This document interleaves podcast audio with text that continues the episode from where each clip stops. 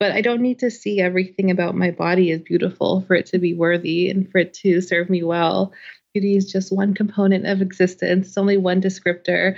And I feel like what my body does for me is about more than beauty. I don't know. And mm-hmm. I'm not saying that people with PCOS aren't beautiful, because come on, we know. I know how it is. I know the PCOS folks. we have some great and amazing, strong, beautiful people. But I also don't think that you have to feel beautiful to love who you are.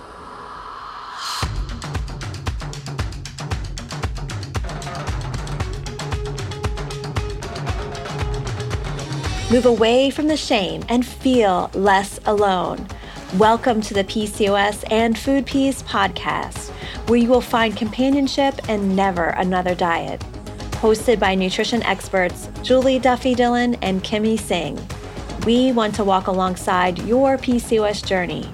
There's a comfortable spot at the table waiting just for you. Let's begin. Chapter 10 Kimmie Singh on Worthiness and Chronic Conditions. Hi, and welcome to the PCOS and Food Peace podcast. I am Julie Duffy Dillon. And I am Kimmie Singh. We're so glad that you're here with us. We put together this show with you in mind, and we hope that it delivers the companionship that you're looking for as you navigate your PCOS journey.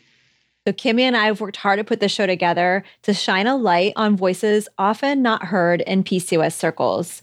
You will hear from people like Jess Baker, Ivy Felicia, Danny Adriana, Sophie Carter Khan, and many others. Every interviewee was asked a series of questions about their PCOS journey.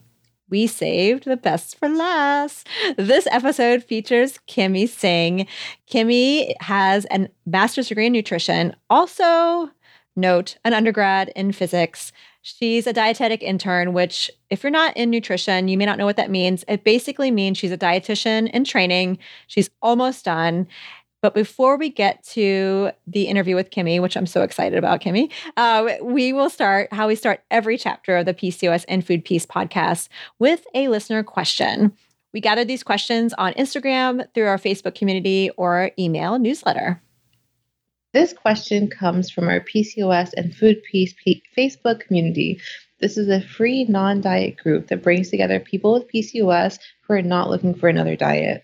Yes, there are way too many of those. And if you're interesting, interested, not interesting, you probably are very interesting, but if you're interested in joining our PCOS and Food Peace support community, you can find us on Facebook and I will put a link to it in the show notes.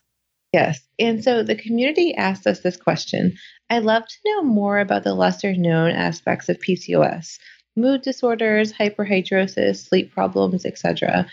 I find that I have a lot of issues like this, and I've always wondered if they do relate to my PCOS.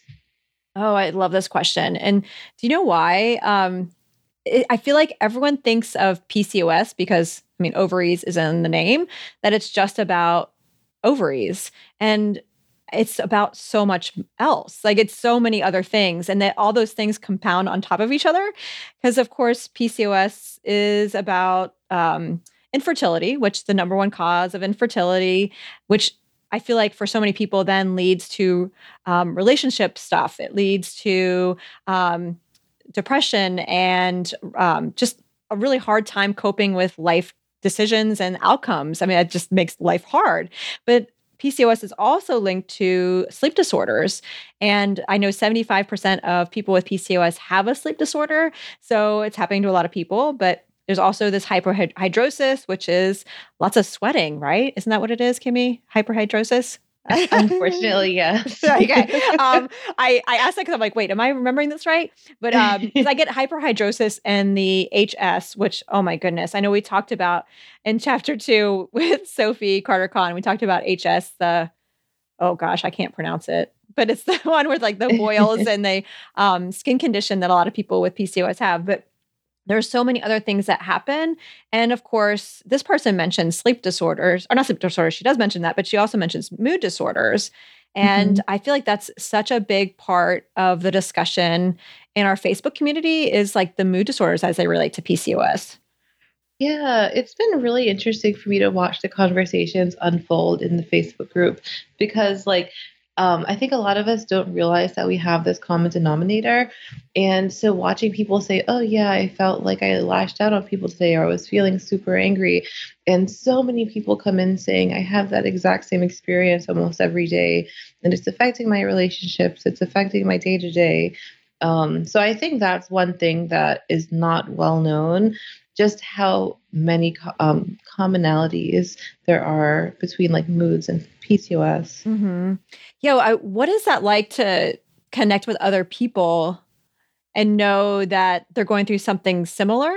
Like, uh, yeah, what is that it's like? Really, it's really grounding for so many reasons um, and it's been helpful like in my own day-to-day life like when i can kind of feel like a mood thing coming up i'm like oh wait this is maybe pcos related like let me just backtrack and see mm-hmm. let me let mm-hmm. me reassess the situation and it helps me like with my mindfulness and um, it makes me kind of feel more in control of it because mm-hmm. I know what's going on. Mm-hmm. You know, I mm-hmm. feel like it's not just happening to me; it's happening with me. If that makes sense. Yeah, I I never thought about it from that point of view, and that's a really, um, I feel like the the thing that's really neat about that is it's easier then to step back from the intensity of the experience when you can name it and identify where it's coming from you know, and, mm. and to not personalize it as much as like I'm doing it wrong, yeah, you know, or not exactly. blaming.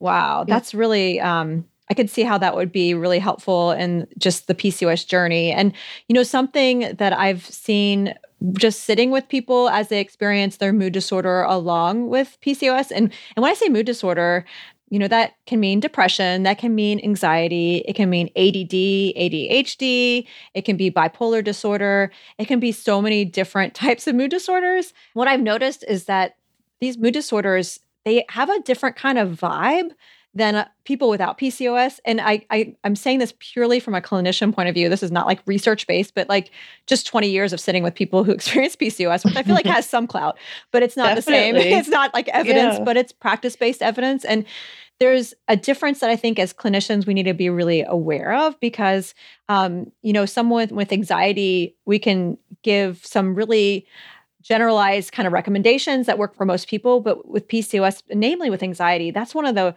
the mood disorders that I see to just be so um, debilitating for my clients. And um, I just want to name that. Like if if you're if you're someone who experiences a mood disorder like anxiety with PCOS and you're wondering like why can't I get my shit together but so and so with P- with anxiety without PCOS is able to get their shit together well it may be because of the PCOS is a, the root of the of the um, mood disorder and and some people are like well why are mood disorders such a big part of PCOS and something that we know to be true is that PCOS and its genetic connections, it starts in the hypothalamus. And so mood also originates in the hypothalamus. So it just makes sense that that happens. And oftentimes the mood disorder is the first type of symptom people even have before they're even diagnosed with PCOS. So, oh, I could talk about this part all day, but we need to get to your interview, Kimmie, and I'm really excited to get to it. But we're going to pause first for a brief commercial break. This Q&A segment is brought to you by my PCOS and Food Peace course. My name is Julie, and I help women with PCOS to promote health, make peace with food, and radically reconnect with their own innate wisdom. I know it's probably been a long time since you felt like you could align with your body. You've been pushed to diet and diet and diet, no matter how hard it is. And I have a feeling, just like so many people that we interviewed for this podcast, that you also were dismissed and told just to try harder, even when it hurt. Well, after working with hundreds of women with PCOS, I've come up with a 12 step system that helps people with PCOS move away from diets and finally reconnect with that innate wisdom that they were born with. You were born with it too. I believe that you can do things like intuitive eating, mindful eating, all those non diet approaches that you probably have heard other people do. You can too with PCOS. It just looks a little bit different at times. And that's what this course is all about. It's not another diet. Oh my goodness, totally not, because I have been working for the last 20 years to help people move away from them. And so this is something that's different and unique, and you won't be able to find anywhere else a little bit about the course. It's self paced and it's all downloadable. So, whether you learn best by video, audio, or just reading, you get access to all those different formats. There's also a workbook involved that helps you dive even deeper and a support community that helps you connect with other people going through those 12 steps. The course also includes bonuses like a prediabetes or diabetes module. So if you are affected by that, you also can experience food peace as well. There's another component to help with advocating for better care, which is oh so important and a really big part of this podcast. So if you're interested in learning more, go to pcosandfoodpeace.com slash podcast. There you can connect with this course, and there's also a course for dietitians. So maybe you work with a dietitian or you are one and you want to learn how to do this type of system. I have a course for that too. So go to pcosandfoodpeace.com slash podcast for all the details. If you decide that the time is right for you to do the course, keep in mind I have a special podcast coupon code.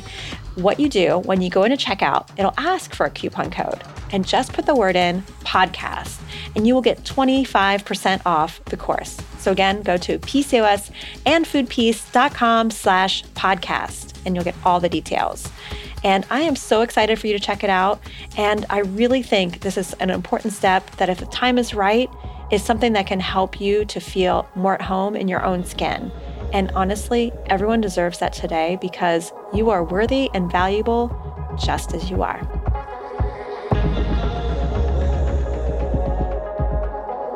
I am just delighted to share with you my interview with Kimmie Singh. She's currently a dietetic intern, which means she's almost a dietitian. She finished her Master's of Science degree in nutrition of spring of 2018 from the University of North Carolina at Greensboro. And actually, that's where I met her. She was an intern with me for about two years, and you can check out a bunch of her work at juliedillonrd.com slash blog. You'll find lots of PCOS resources.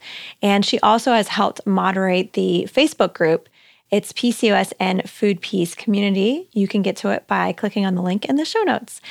So, uh, Kimmie is someone who wants to become a health at every size dietitian and also an eating disorder specialist. She presents nationally on the role of weight stigma in healthcare and education. You can find out more about her work at tastingabundance.com or following her on Instagram at the same handle, Tasting Abundance. We're going to get to Kimmie's interview in just a moment. First, a quick commercial break.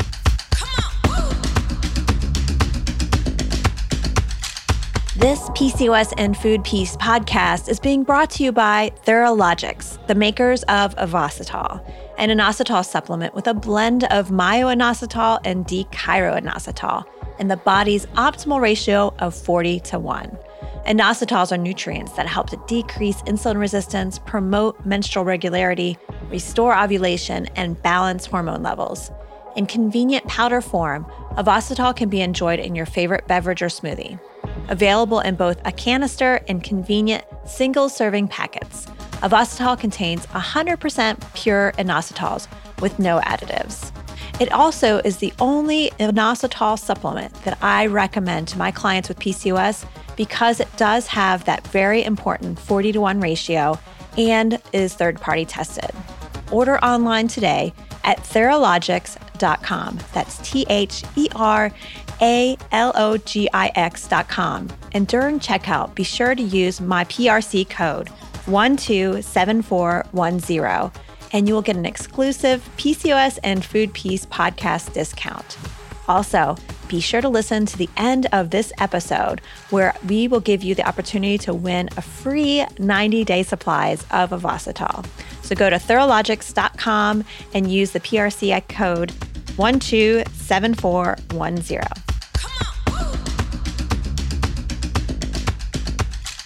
Hey, Kimmie. Hey, Julie. Tell me how you figured out you have PCOS. So I was about 19 years old and I went to the gynecologist for my first annual checkup. And at the end of my checkup, my gynecologist said, Hey, by the way, I think you have PCOS. You may have trouble conceiving. Here's a pamphlet. No, no, no, sorry. She asked her nurse to give me a pamphlet and then she left the room. so she like dropped this big bomb And on, and this was your first time ever going to the lady doctor. Like, Yes. oh, geez, that's a. I I wonder.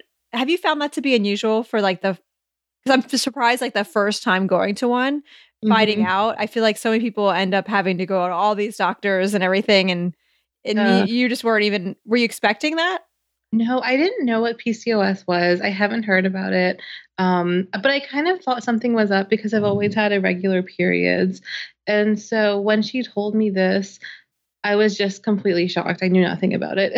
Wow. So, um, yeah, but I haven't heard of anybody else that had it like had it told to them on the first time they went to the Mhm. lady doctor. Yeah, yeah.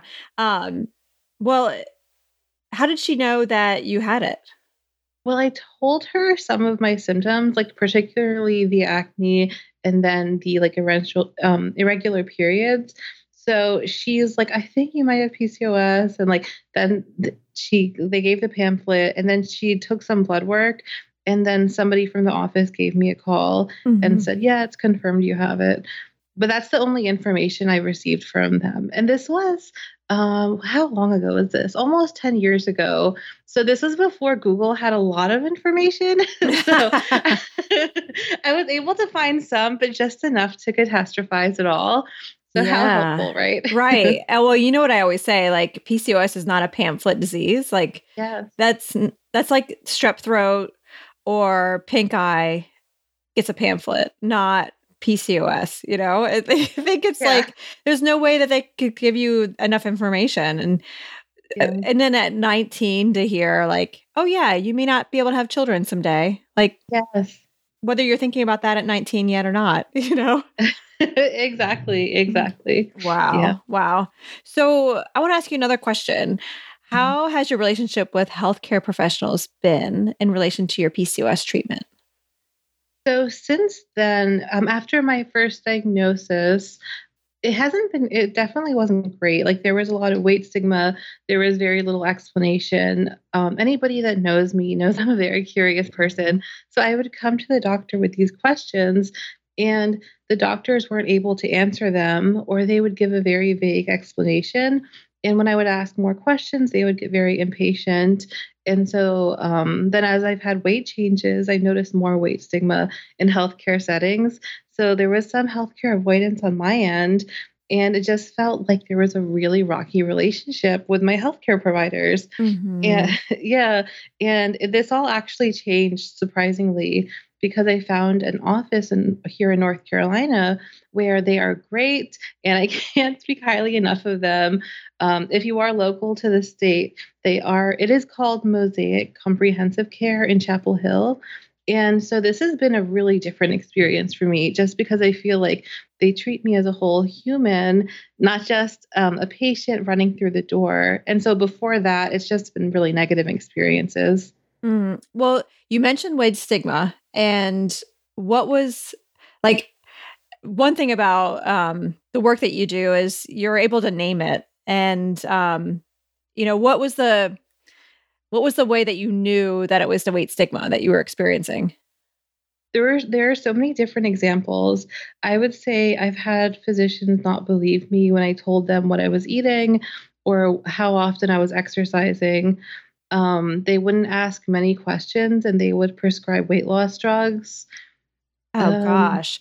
You know, yeah. I I find that um when I talk to someone with PCOS that that um that experience of not being believed is uh universal, which is makes me want to throw up. It's it's it's horrible, you know, that that is Yeah. like the typical normal expected experience to have to either have undiagnosed PCOS and bring this information to the doctor or to have PCOS and and just not be believed. And um, I feel like that is something uh, someone listening who's maybe in this that place or um, just experiences PCOS can totally relate to. Just like, and I, I think it's really helpful how you name it. Like that's weight stigma. Like I, there's something about Yeah. putting the name on that experience that um, I feel like as a, a feminist approach has taught me to do. You know, naming it yeah. puts the the energy where it needs to go instead of like on you and your body and the PCOS. It more is on this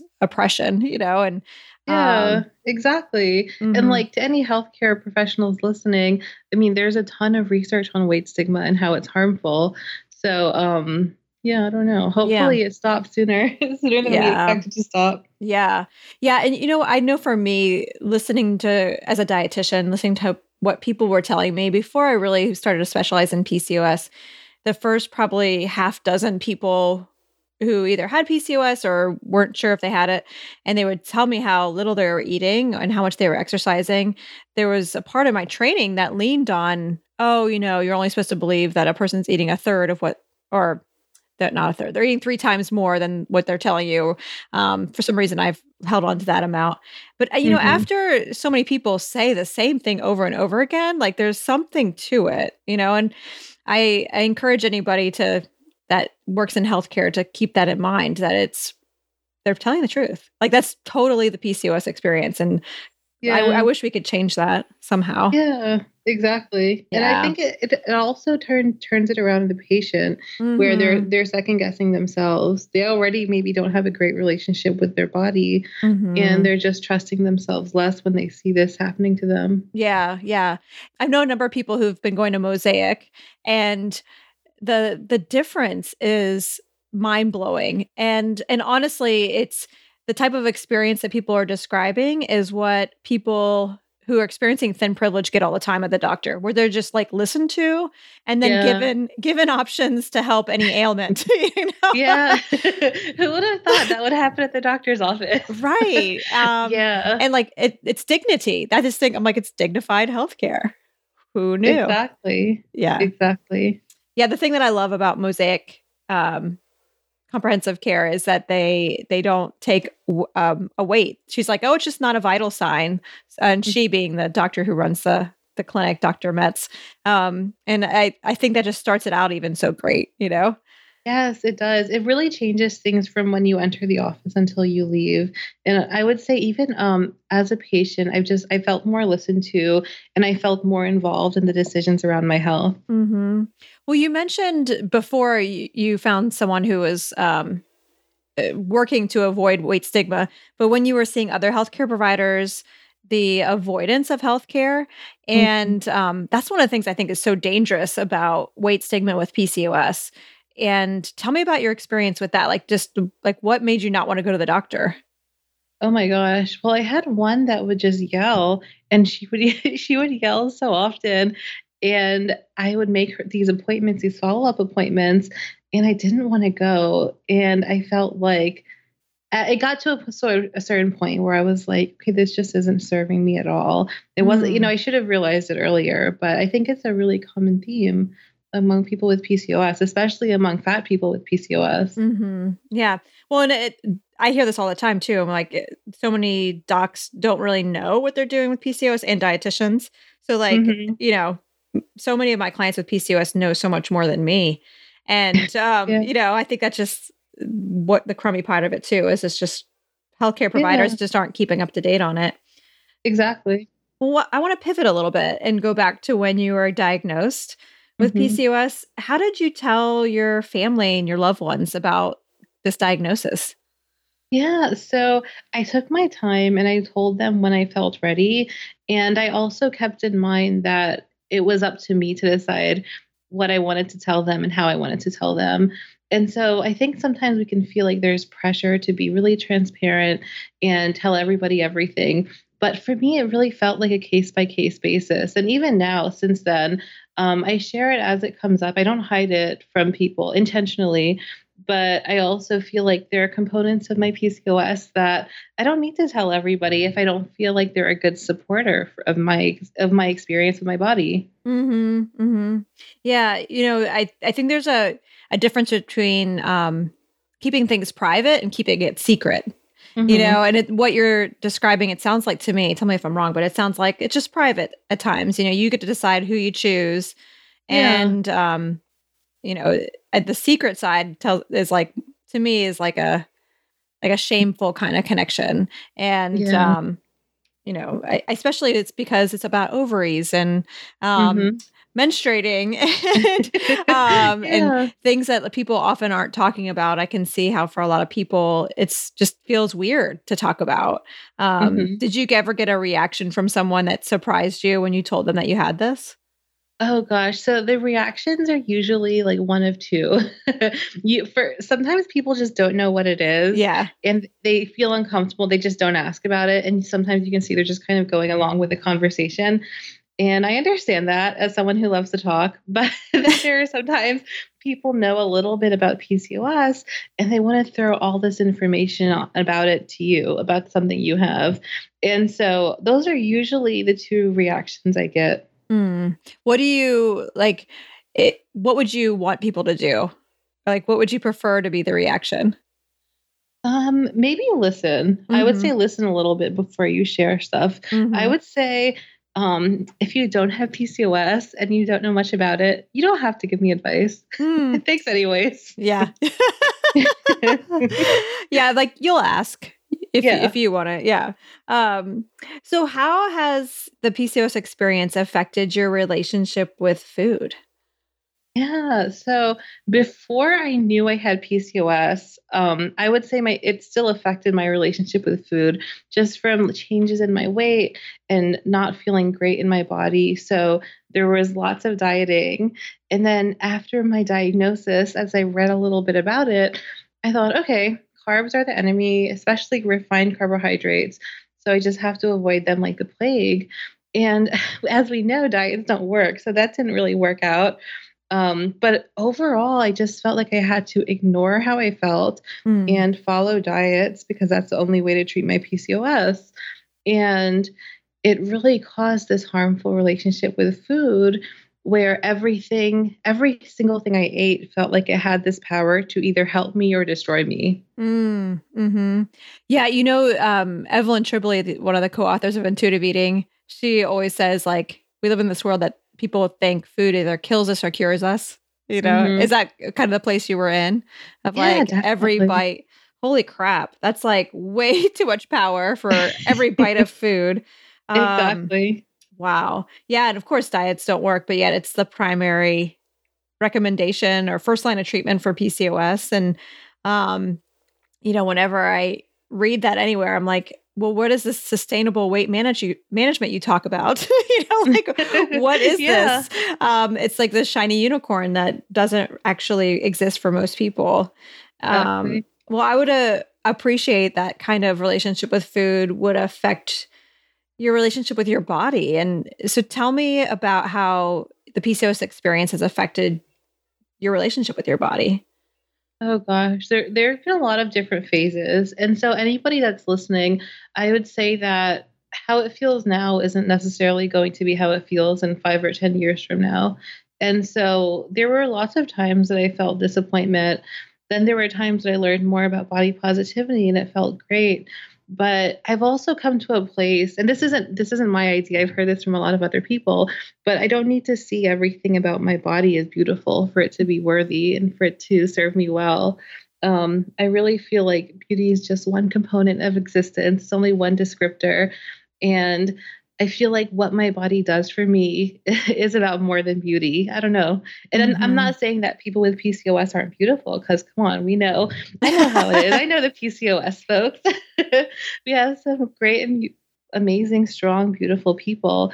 But I also don't think that you have to feel beautiful to love who you are. hmm Yeah, you know, I remember you wrote a blog post um, in that PCOS blog series you did, which is outstanding. We'll put a link to it in the show notes. Um, you mentioned the word worthy in one of them, and I don't know if you can remember which one. I'm totally putting you on the spot, but like that resonated with so many people. Like so many Yes, I people. Yeah, which one was it? Do you remember? Oh gosh. Oh wait, no. Let me think. No, I, I don't remember the we'll put blog it. post. but- we'll put it in the show I- notes. Yeah. Yeah, we'll we'll figure it out. But Yeah. um, I do remember I said that just because your body is different doesn't mean it's less worthy. Yeah. And so I think that's really important to keep in mind. Yeah, there's so many people who were in obvious tears over their keyboard. Just was like it connected so, um, uh, just connected it in a way that filled a person in a way they needed to be filled. Like their their soul needed that information so deeply. Um, Uh-huh. yeah, and it, it, there, what is it about the PCOS experience that makes people feel like it makes their body then not worthy? You know, is that yeah. something you've uh, connected with or like, I don't yeah. know? Yeah, no, there's a lot. I mean, I think that feeling different, feeling like you look different is one component. Also, I think of just the like menstrual irregularities. Oh gosh, like it feeling like your body is not doing this thing that everybody else is is doing. And then going on to fertility, there's so much stigma around that and this expectation that you have to be able to physically carry a child. Um, there are so many things on its own.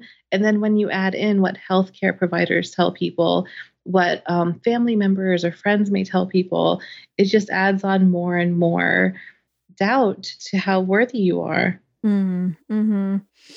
I can remember uh, people have told me that experience PCOS that that um, it makes them if they're identifying as a female, like it makes them feel like less female. And that mm-hmm. led to some of that experience. And I feel like so much of the PCOS conversation is on fertility, which I know yeah. is it's important, but it's also sucks too because mm-hmm. that's not the whole part of it. But um yeah.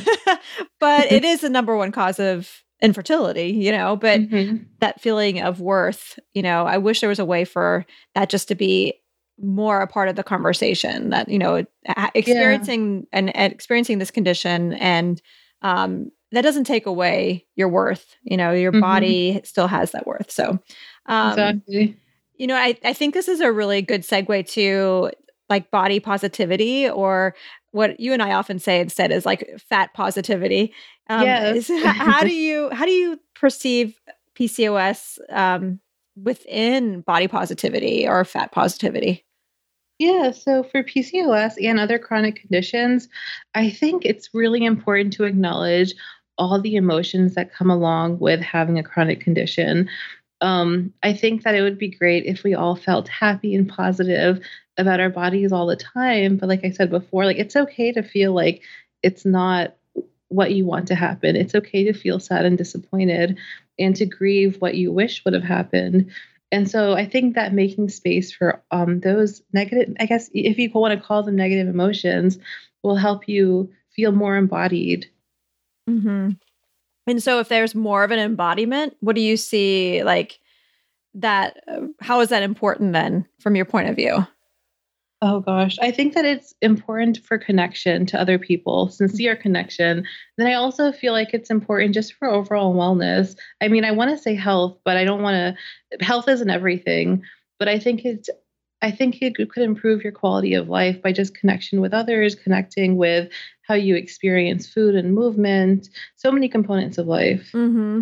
You know, and it it uh, as a dietitian in training like you are and and mm-hmm. myself as a dietitian we certainly i think something that we agree on is like health is not a moral issue yeah. you know health is just health and mm-hmm. um it doesn't mean a person's worth is more if they're exactly. healthier and and and mm-hmm. um as dietitians you know it's kind of part of the arena that we're we're talking about and something that mm-hmm. i connect to um is that embodiment when a person is in a place where they feel connected to their body um i feel like it's closer to that worth then too you know mm-hmm. um and not always maybe it's not always there or it's always accessible because of what's going on or because of oppressive mm-hmm. sy- uh, systems but yet um just that embodiment is um such a like almost like a a super highway to connect to things like worth and access to dignified healthcare and, and things like that. So,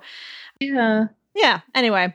Yeah, no, I, I agree. I mean, I think that that embodiment really recognizes, well, it really kind of brings you to ask yourself, do you feel worthy in this moment? Do you feel worthy right now as you're listening to this podcast? Um, and so I think when you're feeling embodied, the answer is yes. Mm-hmm, mm-hmm. Whether those um, uncomfortable emotions are there, whether yeah. there's systemic oppression there, you know, there's still that mm-hmm. internal belief of worth. Yes. Yeah. Yeah. So, what do you wish other dietitians or therapists or medical providers, what do you wish they knew about PCOS? Gosh, I could go on for days. so we got we got time. Okay, so so um, the first thing is that you need to know there are different types of PCOS. Um, maybe Julie can plug in the notes uh, post that wrote about this. So PCOS affects people differently. Aside from the four categories of PCOS, there's still lots of individual differences. So what works for one person shouldn't be um, advised for every person blindly. And I would also add that you have to consider how PCOS affects mental health. And there is some research on this.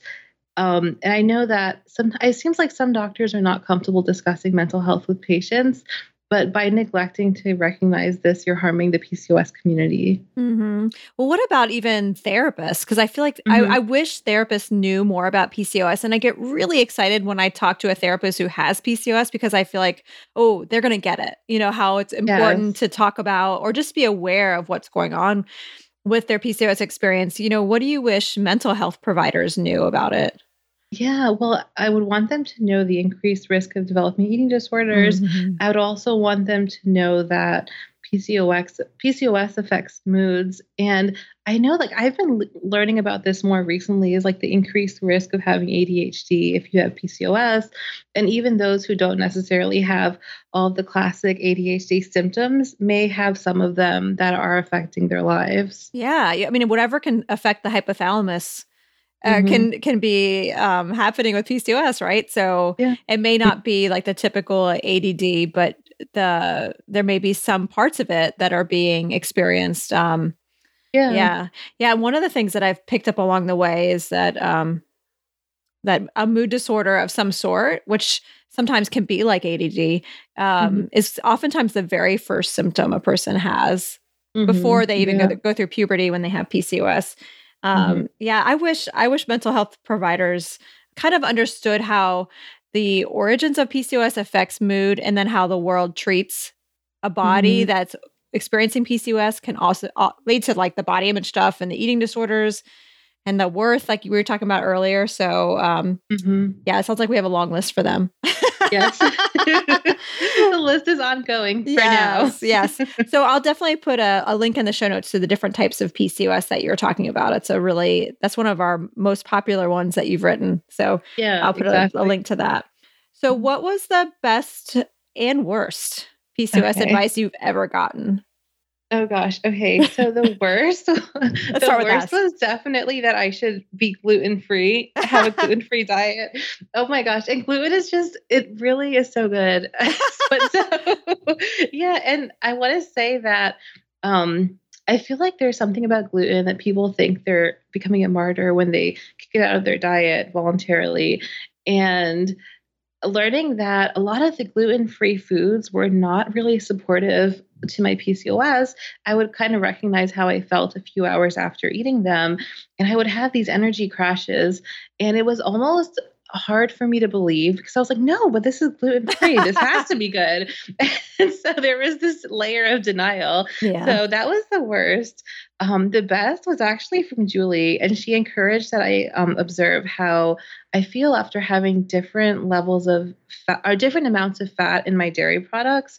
And I was really surprised to notice that I, when I would have dairy with higher fat content, I would feel more satisfied longer and I would feel almost like more energized longer. Mm. So, and like that's another thing, it goes against diet culture. Yeah. So you have yeah. to be able to listen to your body a little bit after eating to to kind of learn what diet culture taught taught you doesn't necessarily work. Yeah. Well, thank you for the um I don't know, the call out there. Thank you.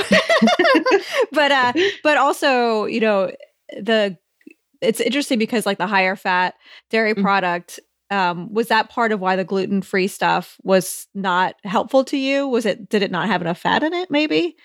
Um, if that's just maybe, something that for your body that feels good. Yeah, you know, I'm not sure. I haven't really thought about it in great detail, but I'm also wondering just the protein because gluten yeah. is a protein. Um, yeah, yeah. Oh, good I point. I don't know. Good and point. it's not. Yeah, I'm not sure though exactly. Mm-hmm. Yeah, and I I wish we knew more about PCOS. Like you said, like I mm-hmm. wish everyone knew that it comes down to such an individual experience. Mm-hmm. And um, yeah, I, I, I feel like the best information the body's going to tell you. You know, exactly. so I'm excited that that kind of embodiment gave you that kind of feedback. So you just knew yeah. from now on that's just what felt best. So mm-hmm. not that one was bad or better, worse, whatever, just one felt better to you. So yeah. Yeah. So what tools are you using these days to navigate your mental and physical wellness with PCOS?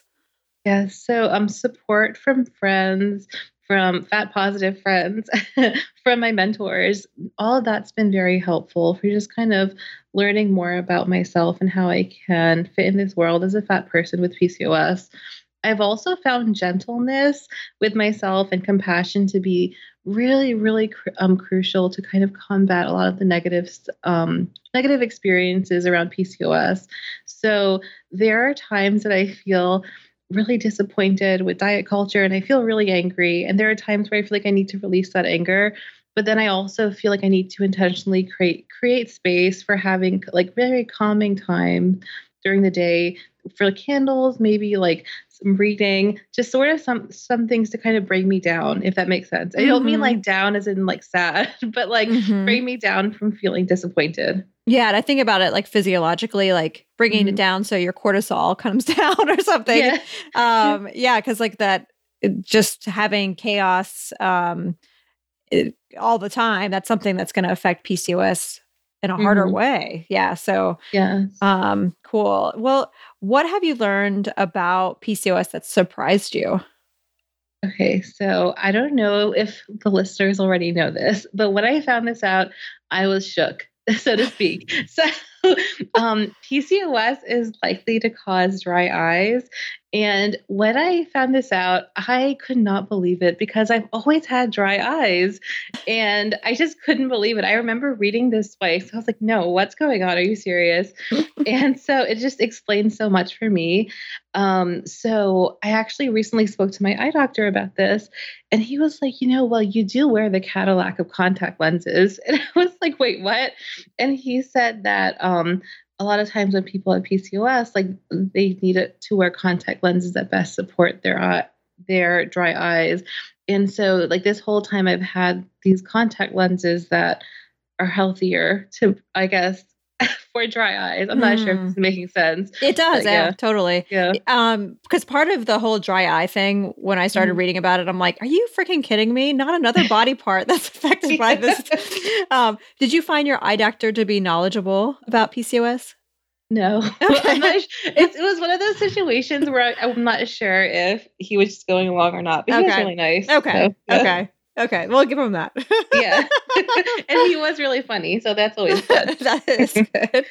So go back to that um what was it? 19-year-old Kimmie getting the diagnosis, the pamphlet thrown at you and and that bomb of like, "Oh yeah, so you may not be able to have kids." Mm-hmm. Um mm-hmm. what would you what would you want to tell yourself to that 19-year-old Kimmie? What would you like to to tell her? So the first thing is that it's okay to listen to your body. I would also want to educate that 19 year old that PCOS affects more than your fertility. So it's important to pay attention to, but not in a way that's scary or threatening, but just in a way that it's important to be curious, to trust and learn more about yourself. Mm, yes. If only like that connection stayed forever for everyone, you know, that mm-hmm. like it's okay to listen to your body. You can still trust it. Mm-hmm. Oh, well, thank you so much. Um, any other information that you were wanting to, to talk about with PCOS, or do you feel like did you check all your boxes? I think I checked my boxes.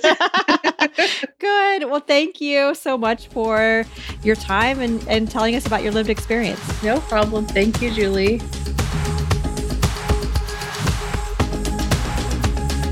Kimmie, I am so glad that we were able to have this chat. It was so wonderful to hear about your lived experience. And thank you so much for sharing it with the listener. And if a listener is wanting to know more about your work, you know, especially if they're listening to this and it's like a year from now and you're a dietitian and they want to find out how they can get to know your work, where's a place for people to find that? Yeah, they can check out my blog at tastingabundance.com and they can also find me on Instagram. Um, my handle is tastingabundance. Awesome. And you know, this is kind of a bittersweet experience right now that I'm connecting to at the moment, Kimmie, because your interview, your chat was the last chapter of our PCOS and food peace series. Boo. I'm I'm so feeling sad. sad. I know this has been such a fun project to work on with you. And mm-hmm. as we close this chapter and end the series, I'm also connecting to like, you know, part of why we wanted to do this project was because we wanted to shine the light on voices that a lot of people don't hear from when they talk about PCOS. And we didn't shine a light on all the people we wanted to shine a light on. I mean, we have mm. to just own it. But what are your what are your initial thoughts? Like who who could we include who could we included to make this a more inclusive series? Yeah, I feel like there are so many groups. I mean, I hope it I hope I don't leave anyone out, but like maybe people from the trans community, people who um, consider like non-binary gendered, and also um, I would love to hear from about somebody who's much older that has PCOS. Yes, um, for sure. And also, I think like like various nationalities. Um, yeah, I don't know. What do you think, Julie? I was thinking the same thing. Like, I feel like um, people from different countries, people who have bodies who um, are disabled and um, you know they're struggling with that part of their PCOS experience or just that's just their lived experience. Um, I think that would have added um, another voice that's often missed. I don't know. I don't know. Like as time goes on, maybe we can do another series. I mean, I think it's something to consider, and we can include those voices. So if you identify with uh, a lived experience that's different than Kimmie and I got a chance to to shine a light on, let us know. Like we would love to connect with you and you know, as we think about what's next for this PCOS and Food Peace podcast, because this is the last chapter, but who knows? Maybe there's another book, you know? so maybe we can do more with it. But we definitely want to continue the the work of helping more voices to come through. And, you know, one of the things that I know that um, I'm working really hard on is when I first started working with people with PCOS, I would always say women with PCOS. I always I said uh, females and things like that. And mm-hmm. that's something that I know you, Kimmie and I, we've talked a lot about like what's a more inclusive way. And so we've decided that people with PCOS, um, just including people who don't identify as female, is uh, something that we find to be we we really want is that's important to us. And um, because um, different voices need to also have access to healing and hope and non-diet mm-hmm. ways of treating PCOS, and um, they shouldn't be excluded. So, so yeah, that maybe that's just something to think about. But again, if you are someone that has a different lived experience, we would love to connect with you. And um, if you would like to stay connected to the podcast and just the work that we're doing, make sure to follow Kimmie on Instagram at Tasting Abundance, and I'm at Food Peace Dietitian. And also just go to pcosandfoodpeace.com slash podcast and you'll stay in the loop. But until next time, we're signing off. Take care, friends. Bye. Thank you for listening to the PCOS and Food Peace podcast. Do you want more food peace? Go to pcosandfoodpeace.com slash podcast for a free download. It's your first three steps toward food peace with PCOS. There, you can also enter in a drawing for a free trial of Ovasitol. That's a 90-day supply. Again, go to pcosandfoodpeace.com slash podcast. Thank you for listening. The PCOS and Food Peace podcast was created by Julie Duffy Dillon and Kimmie Singh. Audio editor was Toby Lyles from 24 Sound. Show art by Katie Sanders from Pop and Gray.